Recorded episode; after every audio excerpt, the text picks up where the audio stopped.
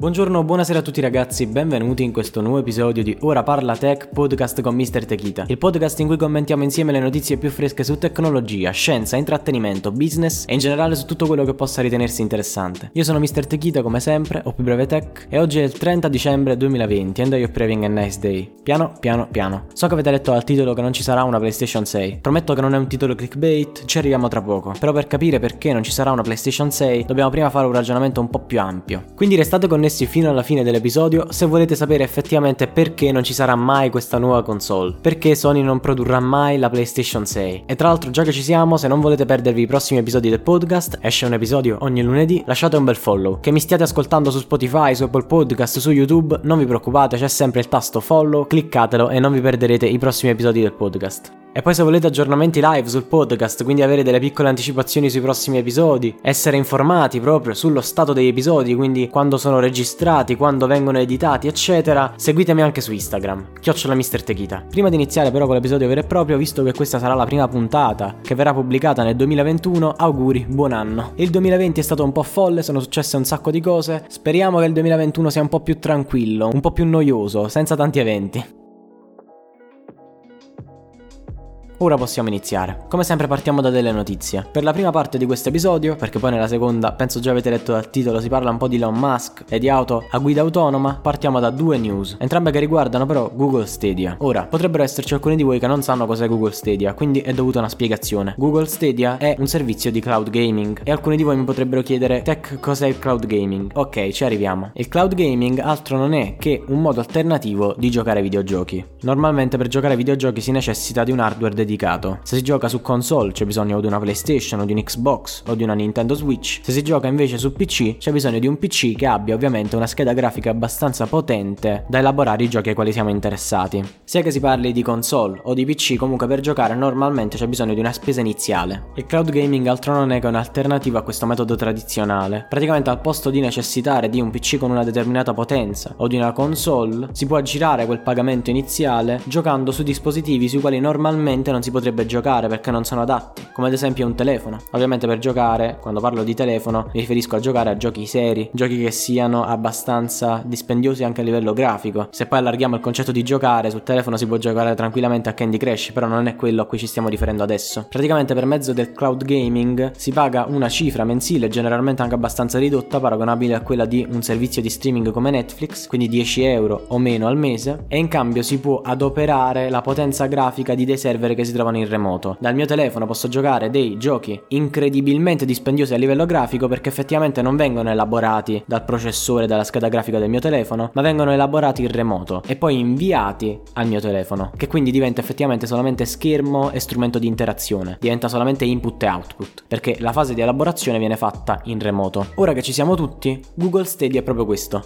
è un servizio di cloud gaming solo che il servizio di cloud gaming è messo a disposizione da Google. E come dicevo in apertura, le due notizie dalle quali partiamo per questa prima parte di episodio riguardano proprio Google Stadia. Sono entrambe notizie di dicembre 2020. La prima riguarda l'espansione di Google Stadia in altri 8 stati. In precedenza era disponibile in soli 14 stati, adesso in ben 22. Questa è una notizia importante perché ci dà effettivamente l'idea di quanto Google stia spingendo per fare in modo che questa piattaforma diventi una realtà sempre più affermata nel mondo del gaming. Google effettivamente pensa che il cloud gaming sia il futuro e vuole fare in modo che più persone possibili possano provare Google Stadia. E anche questa è la ragione per la quale, a differenza di molti altri servizi, Google Stadia è disponibile anche gratuitamente. Cioè si può accedere a una versione Pro che a 10 euro mensili offre una grafica ovviamente più alta, prestazioni più importanti e anche dei giochi messi a disposizione gratuitamente da Google, ma volendo si può giocare con Google Stadia anche gratuitamente. Ovviamente i giochi da giocare vanno pagati, come è normale che sia, però effettivamente la piattaforma in sé è gratuita. La scelta quindi di renderlo disponibile anche gratuitamente, come anche la scelta di portarlo in questi 8 paesi aggiuntivi, è proprio un chiaro segno del fatto che Google vuole prendersi questo mercato adesso che è ancora possibile farlo. A differenza del mondo del gaming tradizionale dove ci sono già 2-3 nomi importanti che si sono affermati negli anni ed è praticamente impossibile usurparli, ci sono Sony con la PlayStation, Microsoft con l'Xbox e Nintendo con qualsiasi cosa stia facendo Nintendo ed è davvero difficile poter rubare una fetta di mercato a questi tre colossi. Il mondo del cloud cloud gaming invece si sta affermando adesso e Google sta rendendo chiaro il fatto che vuole creare lo stesso monopolio che Sony ha nel campo del gaming tradizionale nella vendita di console. Vuole diventare il punto di riferimento, il colosso. Tra l'altro aggiungendo un po' di contesto a questa notizia è interessante notare come Google abbia deciso di effettuare questa espansione in questi 8 paesi aggiuntivi proprio poco prima l'uscita di Cyberpunk 2077. Un gioco che davvero è stato attesissimo e ha lasciato moltissimi gamer con il fiato sospeso, l'abbiamo detto scherzosamente nell'intro mi sembra del quarto episodio, e questa mossa è intelligente perché Cyberpunk 2077, nonostante sia un gioco che praticamente tutti vorrebbero giocare, ha la caratteristica di essere eccessivamente dispendioso a livello grafico, ragione per la quale moltissime persone che vorrebbero giocarlo non possono, addirittura Sony è arrivata a doverlo rimuovere dal suo store per PlayStation, perché a parte la PlayStation 5, le altre console non erano in grado di reggerlo, la PlayStation 4 Pro dava grandissimi problemi, addirittura i volti dei personaggi nel gioco non venivano caricati, ed è stato questo quasi uno scandalo, anche se alla fine è normale che un gioco di ultima generazione con una grafica eccezionale possa avere problemi a girare su console un po' più vecchiotte. E anche per quanto riguarda il panorama del gaming da PC, moltissime persone hanno avuto problemi oggettivamente a giocare Cyberpunk 2077 perché ci vogliono delle schede grafiche, se non di ultima generazione, comunque di altissimo livello. Queste persone quindi che hanno riscontrato questi problemi hanno effettivamente un'alternativa. Se vogliono giocare da console devono effettivamente comprare una PlayStation 5, se vogliono continuare a giocare da PC, se hanno già un PC da gaming devono aggiornarlo con una nuova scheda grafica e si tratta di un investimento di diverse centinaia di euro o se non ne dispongono devono comprare un PC da zero e si parla quindi di una spesa a tre zeri. Google Stadia arriva quindi in questo momento nel quale ci sono moltissime persone che vorrebbero giocare a un gioco ma non possono per limitazioni tecniche ed offre effettivamente un'alternativa. Gratuitamente o per 10 euro al mese puoi sfruttare l'incredibile potenza dei server di Google e giocare quindi a qualsiasi gioco senza nessuna limitazione, anche senza avere dell'hardware dedicato. In pratica, senza fare nessuna spesa iniziale.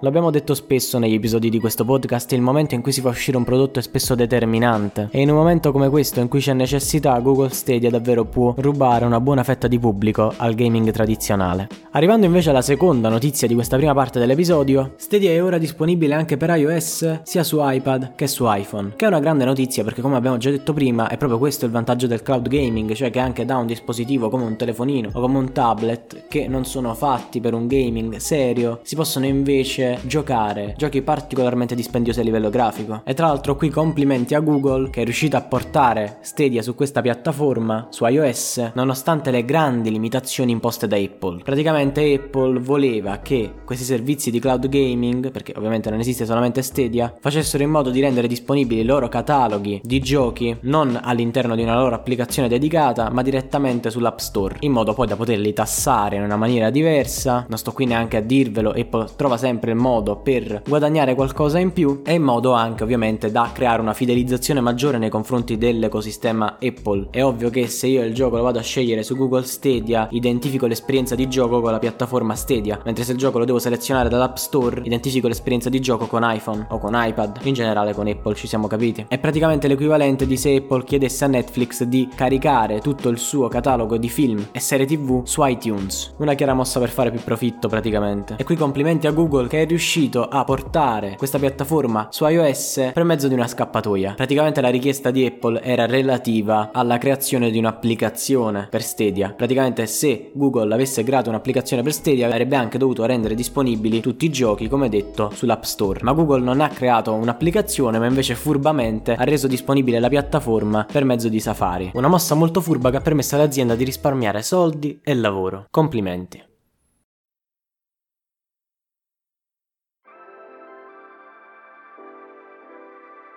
Ma non è solo Google che sta credendo moltissimo in questa tecnologia, è un po' tutto il mondo del cloud gaming che si sta muovendo molto rapidamente. Microsoft sta lavorando ad xCloud, Amazon ad Amazon Luna, Facebook a Facebook Gaming, sono tantissime le aziende che si stanno lanciando in questo mercato perché adesso è ancora fresco e tutte quante ovviamente vogliono approfittarne. Questo insomma è un momento determinante e per capire perché la piega che prenderà il cloud gaming influenzerà inevitabilmente la potenziale uscita o non uscita della PlayStation 6 di Sony, dobbiamo fare una rapida rapidissima lezione di storia. La prima piattaforma un po' più importante di cloud gaming fu GeForce Now, che è adesso disponibile per tutti, ma che uscì in versione beta al 1 ottobre 2015, quindi la bellezza di 5 anni fa. E quando uscì GeForce Now in versione beta, oggettivamente si parlava di cloud gaming come qualcosa che si sarebbe evoluto nel futuro, come qualcosa che ci sarebbe stato, una tecnologia oggettivamente futuristica, ma che all'epoca ancora non era utilizzabile al 100%, principalmente perché come ho detto in apertura, il cloud gaming necessita di connessioni molto veloci e 5 anni fa, soprattutto in Italia poi, di connessioni che potessero effettivamente permettere di accedere a questa tecnologia ce n'erano, ma non erano effettivamente tanto diffuse. Ci sono persone che oggettivamente anche oggi hanno problemi di connessione, siamo nel 2020, in uno dei paesi più industrializzati del mondo, quindi nel 2015 era davvero un qualcosa di futuristico, ma effettivamente questo futuro sta diventando sempre più reale e ne è una prova proprio il fatto che Google stia investendo così tanto in questa tecnologia. È indubbio che siamo ancora alle fasi iniziali di questo nuovo sviluppo del mondo del gaming, ma se prima se ne parlava in condizione futura, adesso siamo in quelle fasi iniziali, è presente, è una tecnologia che c'è, che è sfruttabile e che è per certe persone, per una determinata tipologia di utente, anche un'alternativa migliore rispetto a quelle che c'erano in passato. E questo adesso, 2020 per me che sto registrando, ma già 2021 per voi che mi state ascoltando, ma immaginate tra 5-10 anni dove sarà questa tecnologia, tra 5-10 anni dove saranno le nostre connessioni, quanto veloce saremo in grado di navigare? E quindi quanto effettivamente saremo in grado di sfruttare della potenza di calcolo situata in remoto, perché effettivamente è quella l'unica limitazione, il fatto che ci vuole una connessione estremamente veloce, ma quando le connessioni diventeranno velocissime per tutti, a quel punto non ci sarà assolutamente nessun impedimento per la diffusione su larghissima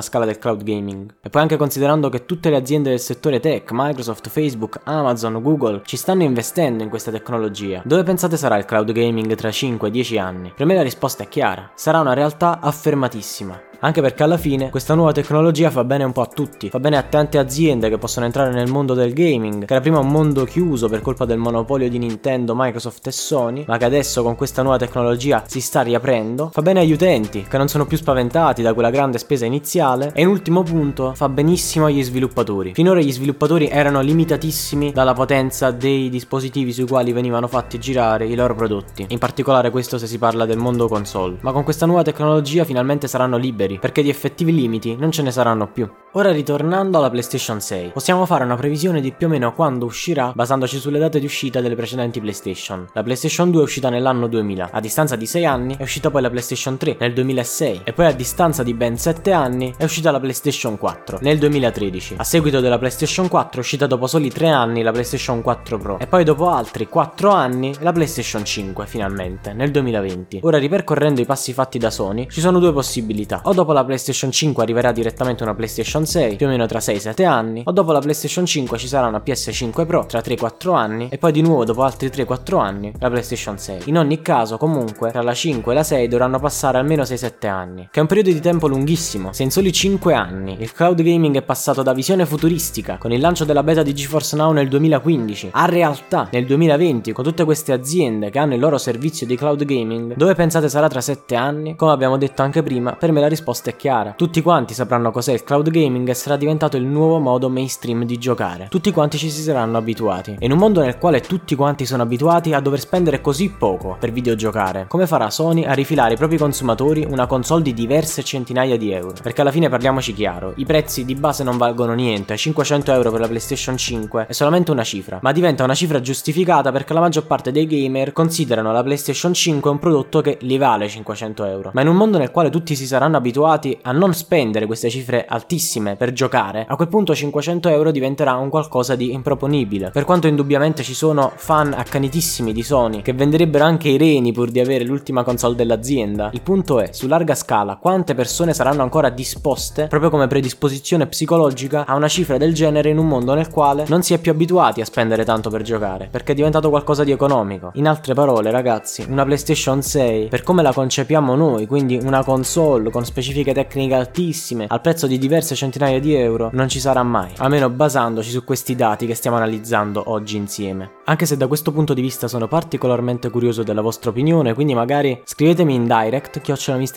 su Instagram e fatemi sapere cosa ne pensate. Oppure magari se siete interessati all'opinione di qualche vostro amico, condividetegli l'episodio del podcast. Penso che sia questo in realtà un argomento molto divisivo perché oggettivamente chi è grande fan di Sony, chi possiede una PlayStation, sicuramente potrebbe leggere tutto questo episodio del podcast come un'offesa al loro credo. In realtà non è così, semplicemente le tecnologie vanno avanti e il concetto di avere una console, secondo me, ma in realtà, come vi ho spiegato, non è tanto un'opinione quanto più una previsione, andrà a svanire lentamente. Anche se ovviamente non mi aspetto che PlayStation smetta di esistere come brand, mi aspetto semplicemente che smetta di esistere il concetto di PlayStation intesa come console da diverse centinaia di euro e dotata di incredibile potenza grafica. Quello che mi aspetto in realtà è che Sony a un certo punto smetterà di vendere le PlayStation per come le intendiamo noi, ma magari inizierà a vendere dei terminali, sempre chiamati PlayStation, chissà, molto economici, intorno al centinaio di euro, studiati semplicemente per consentire l'accesso al servizio di cloud gaming di Sony. In questo modo potranno da un lato accontentare i nostalgici che vogliono la PlayStation in casa e dall'altro lato invece riusciranno a stare al passo con i tempi e a prendersi quella parte di pubblico che in futuro non sarà più disposta a spendere così tanto per una PlayStation. Tutto questo potrebbe sembrare un discorso eccessivamente futuristico, un discorso speculativo che forse vuole leggere un po' troppo in avanti nel tempo, ma effettivamente, studiati i dati che abbiamo alla mano ad oggi, vista come sta andando la situazione, è credibile che sarà questo il mondo che abiteremo. E se quello che ho detto non si verificherà per la PlayStation 6, mi pare davvero difficile credere che non si verificherà per la PlayStation 7 addirittura. Insomma, è un qualcosa che sembra inevitabile, anche se ovviamente io non sto tenendo in considerazione il potere del brand di Sony, che effettivamente è un po' la Apple dei videogiochi, può permettersi un po' quello che vuole e quindi forse da questo punto di vista io non la sto guardando in maniera corretta e potrebbe Sony in un mondo di gaming super economico comunque potersi permettere di far spendere ai propri utenti migliaia di euro anche. Sicuramente anche questa è una possibilità, semplicemente non è la possibilità che sembra più probabile a me. Come detto mi interessa davvero molto la vostra opinione perché davvero è un argomento abbastanza controverso. Quando si va nell'ambito delle speculazioni, quindi si parla del futuro, è sempre questo il bello, cioè il fatto che ci sono diverse visioni che possono sembrare tutte tutte allo stesso modo probabili, però magari nessuna è corretta o lo sono tutte, chi lo sa. In generale il mondo dell'utilizzare la potenza di calcolo di server che si trovano in remoto è un mondo affascinante se ci si pensa. Un giorno potremmo vivere in una realtà nella quale oggettivamente tutti i programmi leggermente più pesanti non saranno elaborati a livello del nostro terminale ma saranno elaborati in remoto e magari in generale l'idea di acquistare un computer di diverse centinaia o anche di diverse migliaia di euro smetterà di esistere perché saremo tutti quanti abituati semplicemente a comprare un piccolo terminale, davvero molto economico, con giusto la potenza necessaria per connetterci ai server dei programmi che ci servono.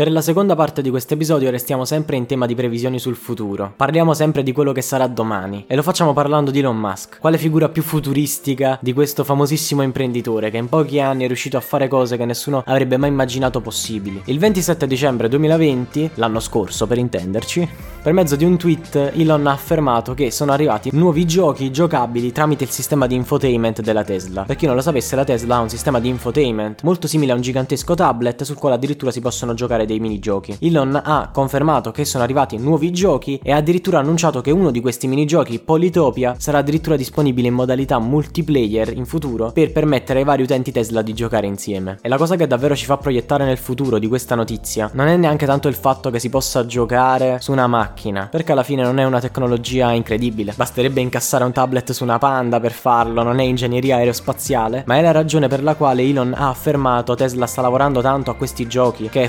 futuristica. Praticamente per Elon Musk quando si parla di auto a guida autonoma non è una questione di se, è una questione di quando. Per Elon Musk il fatto che ci saranno auto che si guidano da sole è già una certezza ed effettivamente i fatti sembrano dargli ragione visto che comunque la Tesla anche se non ancora a livelli altissimi, a livelli da film di fantascienza è in grado di pilotarsi da sola. E Elon Musk ha affermato che proprio perché le auto saranno in grado di guidarsi da sole, bisogna risolvere i problemi causati da questo. Se io che normalmente guido sono intrattenuto tra virgolette dall'azione di guidare, quando l'auto si guiderà da sola, resterò senza nulla da fare. E Elon Musk afferma che questi giochi per Tesla arrivano proprio per questo, come un mezzo per intrattenere anche il pilota in un mondo nel quale il pilota non sarà più un pilota, ma sarà semplicemente il passeggero della propria macchina. Inutile dire che sono arrivate un po' di critiche a Elon Musk da persone che stanno affermando che sta facendo sprecare risorse a Tesla, perdendo tempo in questi inutili progetti, laddove invece dovrebbero concentrarsi di più sulla tecnologia dell'intelligenza artificiale che rende la guida autonoma possibile, che purtroppo non è ancora perfetta. Però Elon Musk ragiona così. Per Elon Musk il problema di realizzare auto che si guidano da sole è già risolto, perché tanto si risolverà da solo con il tempo. E bisogna quindi già andare avanti e bisogna risolvere i problemi che nasceranno dalla soluzione di questo problema, come appunto la noia del guidatore. Inutile poi dire che i minigiochi sulle Tesla sono sempre un mezzo di pubblicità gratuita. Quanti più giochi aggiungono, quante più storie su Instagram e TikTok vari vengono fatti dove proprietari di Tesla fanno vedere quante cose bizzarre può fare la loro macchina. Penso che Elon questo lo sappia e penso che lo sappiano in generale tutti quelli che lavorano alla Tesla. Sicuramente c'è anche un elemento di marketing, questi giochi cementano un po' questa macchina e in generale questa azienda automobilistica nelle menti dei consumatori come qualcosa di incredibilmente futuristico e quindi ci sono molteplici ragioni per realizzarli. Tra l'altro girano anche voci sul fatto che presto ci sarà un vero e proprio store di Tesla dal quale scaricare giochi sulla propria macchina. In questo modo Tesla aprirà le proprie porte ai giochi prodotti da sviluppatori di terze parti. Queste voci derivano dal fatto che sono stati registrati alcuni domini come apps.tesla.com che quindi suggeriscono che presto l'azienda aprirà un proprio store di applicazioni. Quindi un po' come su Android c'è il Play Store e su iPhone c'è l'App Store, presto ci potrebbe essere uno store proprietario di Tesla su tutte le macchine di questa azienda.